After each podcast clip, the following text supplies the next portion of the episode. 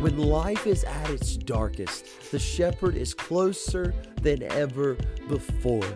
We are never alone. If you are his sheep, and if he is your shepherd, then when you walk into the valley, he does not get out in front of you or step back behind you, but he drops back and stands beside of you and he goes with you through the valley. He doesn't abandon you. He doesn't forsake you. He is with you. We are on a journey through Psalm 23. We have already seen how our shepherd is with us through the journey, and this w- continues this week as we look at verses 4 and 5. The overarching theme and message of Psalm 23 is what we saw in verse 1 The Lord is my shepherd, I shall not want. Jesus is your all sufficient shepherd. If you have him, you have everything you needed, need, and could ever need. Last week we looked at verses 2 and 3 to see how our shepherd is a restoring shepherd. He refreshes us when we are weary and restores us when we are wayward. Verse 3 ended with David declaring that he was being led in paths of righteousness for his name's sake. We have a good shepherd. He is restoring, refreshing, and keeping us. This is all very good. Surely the journey will be absent of problems and troubles. We're walking with the shepherd. We're obeying him. We're living for his glory and his honor. That means everything is going to be good and great, right? It should be. We're doing the right thing. We're being led by him and kept by him, but that's not how it is. Verse 4 interrupts the journey with a single word, yea. In every journey, there are hiccups, twists, and turns. Frodo doesn't take the ring to Mount Doom without battles, distractions, and temptations. Every championship run includes problems along the way. The point guard twists his ankle, the ace pitcher messes up his shoulder, or a news article comes out about locker room trouble. You know this is true in your experience as well. Every day is not a clear sky with the sun shining in 65 degrees. There are times when we walk into the valley of the shadow of death. A bad doctor's report enters your inbox. That car T bones your daughter out of nowhere. He decides he doesn't want to go through with the wedding. Anything can take you from green pastures and tumble you into the valley of the shadow of death. Your shepherd is good, but that doesn't mean there will never be bad times. The valleys are rarely expected as well. Joseph was not anticipating being cast into a pit, sold into slavery, lied about by Potiphar's wife, and thrown into prison. Job did not expect to lose his children, his living, and his security. A wife doesn't likely expect her husband to cheat on her. The technician gets let go from his job without any notice. She ends the relationship when it seems like all is well. The heart attack comes to someone who eats well and exercises regularly. Trials come and they come rather unexpectedly. The only thing we know about the valley of the shadow of death is that we will walk into it. You will go into this valley of deep darkness. So, the question that we need to ask and that we need to answer as we look at this portion of Psalm 23 is this How do we navigate it? How do we make it through? The good news is we are continuing our journey. And though we are now going to walk into the valley of the shadow of death in verse 4, the same shepherd who was sufficient in verse 1 and restoring in verses 2 and 3 is the shepherd who is faithful through the valley. He is with us when we are in the valley. Verse 4 of Psalm 23 says, Yea, though I walk through the valley of the shadow of death, I will fear no evil, for thou art with me. Thy rod and thy staff, they comfort me. Now, what exactly is the valley of the shadow of death? The word valley means gorge. It's less like a highway and more like a hallway. It's narrow, it's tight. The valley of the shadow of death is a tight gorge of deep darkness and danger. It's not the valley of death itself, it's the valley of the shadow of death.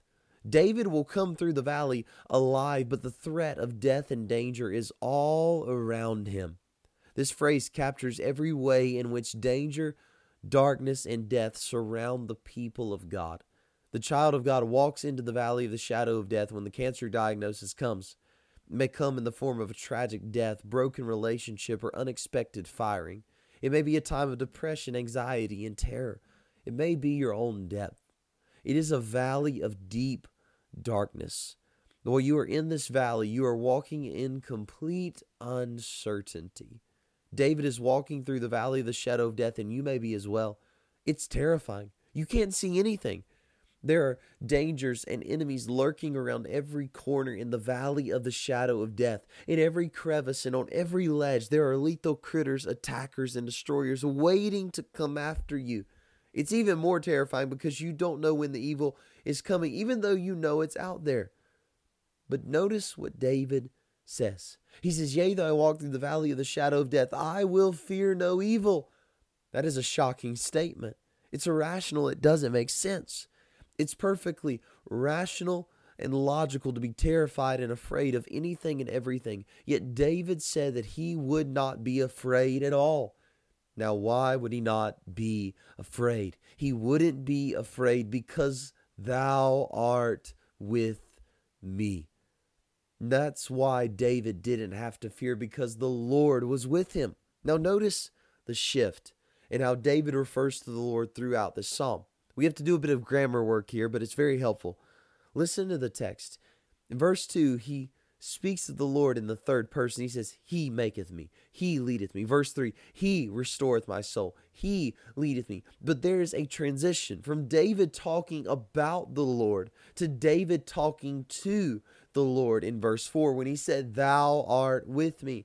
And then verse 5, he says, Thou preparest the table before me, Thou anointest my head with oil. In verses 1 through 3, David talks about the Lord as his shepherd. But in verses 4 and 5, David talks to the Lord as his shepherd. It's more personal when David walks into the valley. He doesn't say, He is with me. He says, Thou art with me. And this changes everything. The Lord was already with David, but when he walked into the valley, David realized how with him the Lord was. When you walk into the valley, the presence of God becomes more real and more precious than ever because He's all you have. When life is at its darkest, the shepherd is closer than ever before. This changes everything about how we walk through the valley. We are never alone. If you are his sheep and if he is your shepherd, then when you walk into the valley, he does not get out in front of you or step back behind you, but he drops back and stands beside of you and he goes with you through the valley. He doesn't abandon you. He doesn't forsake you. He is with you. The shepherd is closest to the sheep when the night is darkest. When you can't see in front of you, beside you, behind you, or above you. The Lord is with you. What is the deep, dark valley you are in right now? The Lord is with you. This is how you survive when the cancer diagnosis is terminal. This is how you move forward when relationships are irreparably broken. Thou art with me. You're not in the valley of deep darkness alone, and therefore you don't have to fear anything. Your heart doesn't have to beat faster, nor do your legs need to quiver in uncertainty. The only thing you need to know to give you assurance is this Thou art with me. That is what you must know in the valley, but the Lord's presence gives us confidence in deep darkness. The Lord also provides for us in the valley. Thy rod and thy staff, they comfort me. David details how the Lord cares for his sheep in the valley. He has a rod and staff to comfort. The rod was like a club and poking stick. It was used to fend off wild animals. It's not used on the sheep, but it is used to protect the sheep. The staff of a shepherd was used for pulling the sheep back in when it began to stray. Here's why David was confident in the valley.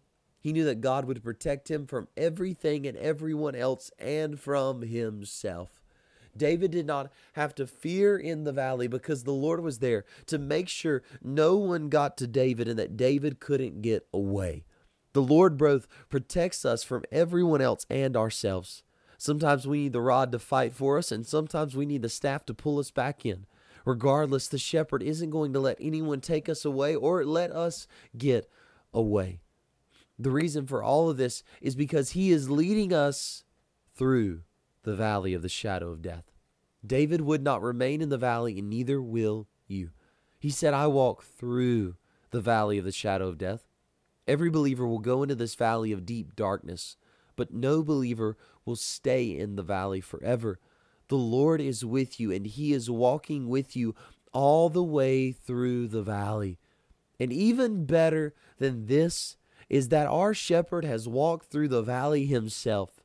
The Son of God became a man. He lived a sinless life for you. He faced heartache, pain, and suffering. He is the man of sorrows. He wept in Gethsemane. He died for your sins, yet he rose in victory. He ascended. He did all of that. He went into the valley and faced death and conquered it. He triumphed. This is our hope. Our shepherd is walking with us in the valley, and he himself has already walked through the valley. He will not leave us there, but he is somewhere he's taking us. Verse 5 shows that your shepherd is leading you to a great feast. The journey does not end in the valley. Brothers and sisters, I don't know what you're facing right now and what pain and heartache you are experiencing, but you need to know that the journey does not end in the valley. The journey does not end in pain, heartache, and suffering, but the journey will continue. And your life and your journey will continue until it results in extravagant, lavish grace and joy and life. The shepherd will make all things well. Verse 5 Thou preparest a table before me in the presence of mine enemies. Thou anointest my head with oil, my cup runneth over. The Lord is not a shepherd of satisfactory, almost, or just enough grace. He is the shepherd of extravagant, lavish grace. This is what verse 5 depicts for us in vivid color. David declared that the Lord prepared a table before him. There's a bit of a shift in language here about how David refers to the Lord. So far, the Lord has been shepherd, but now he refers to the Lord as his host, and David is his guest. And the Lord prepares a table. To prepare a table is not to just have a little bread and a little meat to get you by. This is a lavish feast. You could say this about Sunday lunches in the South in North Carolina. When my Nima prepares a table for our family on Sunday, she doesn't skimp on meats, vegetables, desserts, or anything. She will make sure you go home not only satisfied, but full. David and the Lord, however, are not the only ones at the meal. The Lord prepare a feast for David and like that in the presence of his enemies. This is the first and only time in the psalm when anyone else in the psalm besides David and the shepherd are mentioned. Now, why does God prepare a table before the eyes of David's enemies? Why not friends? Why not family? Why enemies? David had many enemies, ranging from Saul to foreign nations to Shimei. He had enemies that were undeserved and enemies that he very much deserved. He had many enemies. They wanted to destroy, kill, and annihilate David, yet none of those got to him. A feast can only be had when wartime is over. And when the Lord prepared a feast before his enemies, he was declaring to all of them that this one is mine and you will not take him. This comes right after the valley of the shadow of death. The Lord brought David through deep darkness, flying arrows and flashing swords, and now he prepares a feast, and it is of extravagance. He anoints his head with oil, and his cup runs over. This may refer to the way a host would anoint a weary, tired guest. He would pour oil upon him to bring recovery and strength to him after a long journey.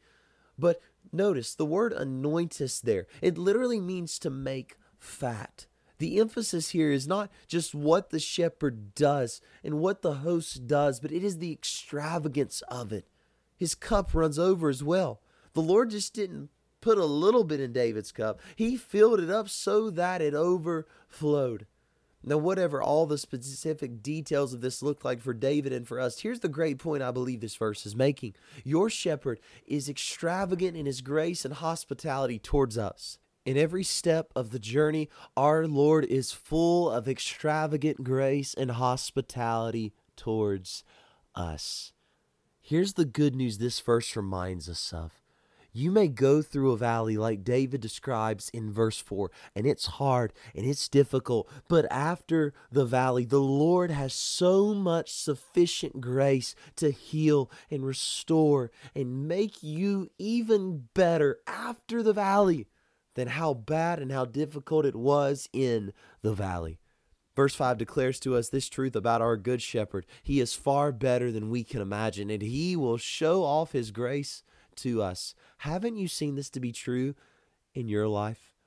Haven't you found out that if after every difficult situation you have come to, that when you look back and see how the Lord has always been faithful, always been good, always been true, and we'll know as we look at it next week to see that the reason that is true is because He's got goodness and mercy chasing us down and running after us. He's making sure we're going to make it all the way to the house of the Lord, and He is that full of extravagant grace and mercy. You may be in the valley now, but you are headed to a most glorious feast, friends. Now, while you are in the valley, it may not seem like you're ever going to get out. But I want to remind you that you are going to. Jesus is with you, and He is leading you he is preserving you. He is keeping you through every season, every circumstance, every trial, no matter what it may look like, how difficult it is. He is always faithful and true.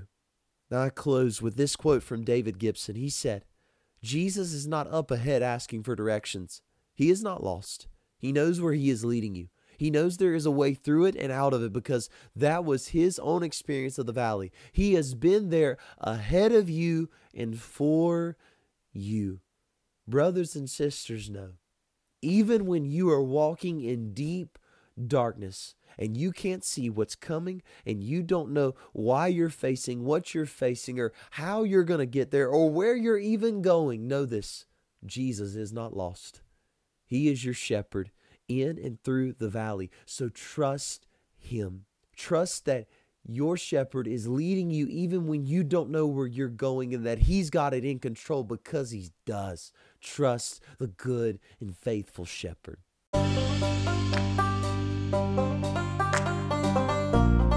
Thank you for listening to this week's edition of the Taught by Grace podcast. If you enjoyed the episode, I hope you will consider subscribing and leaving a review on whatever podcast platform you listen to it on. So I hope you will join me next week on the next edition of the Taught by Grace podcast.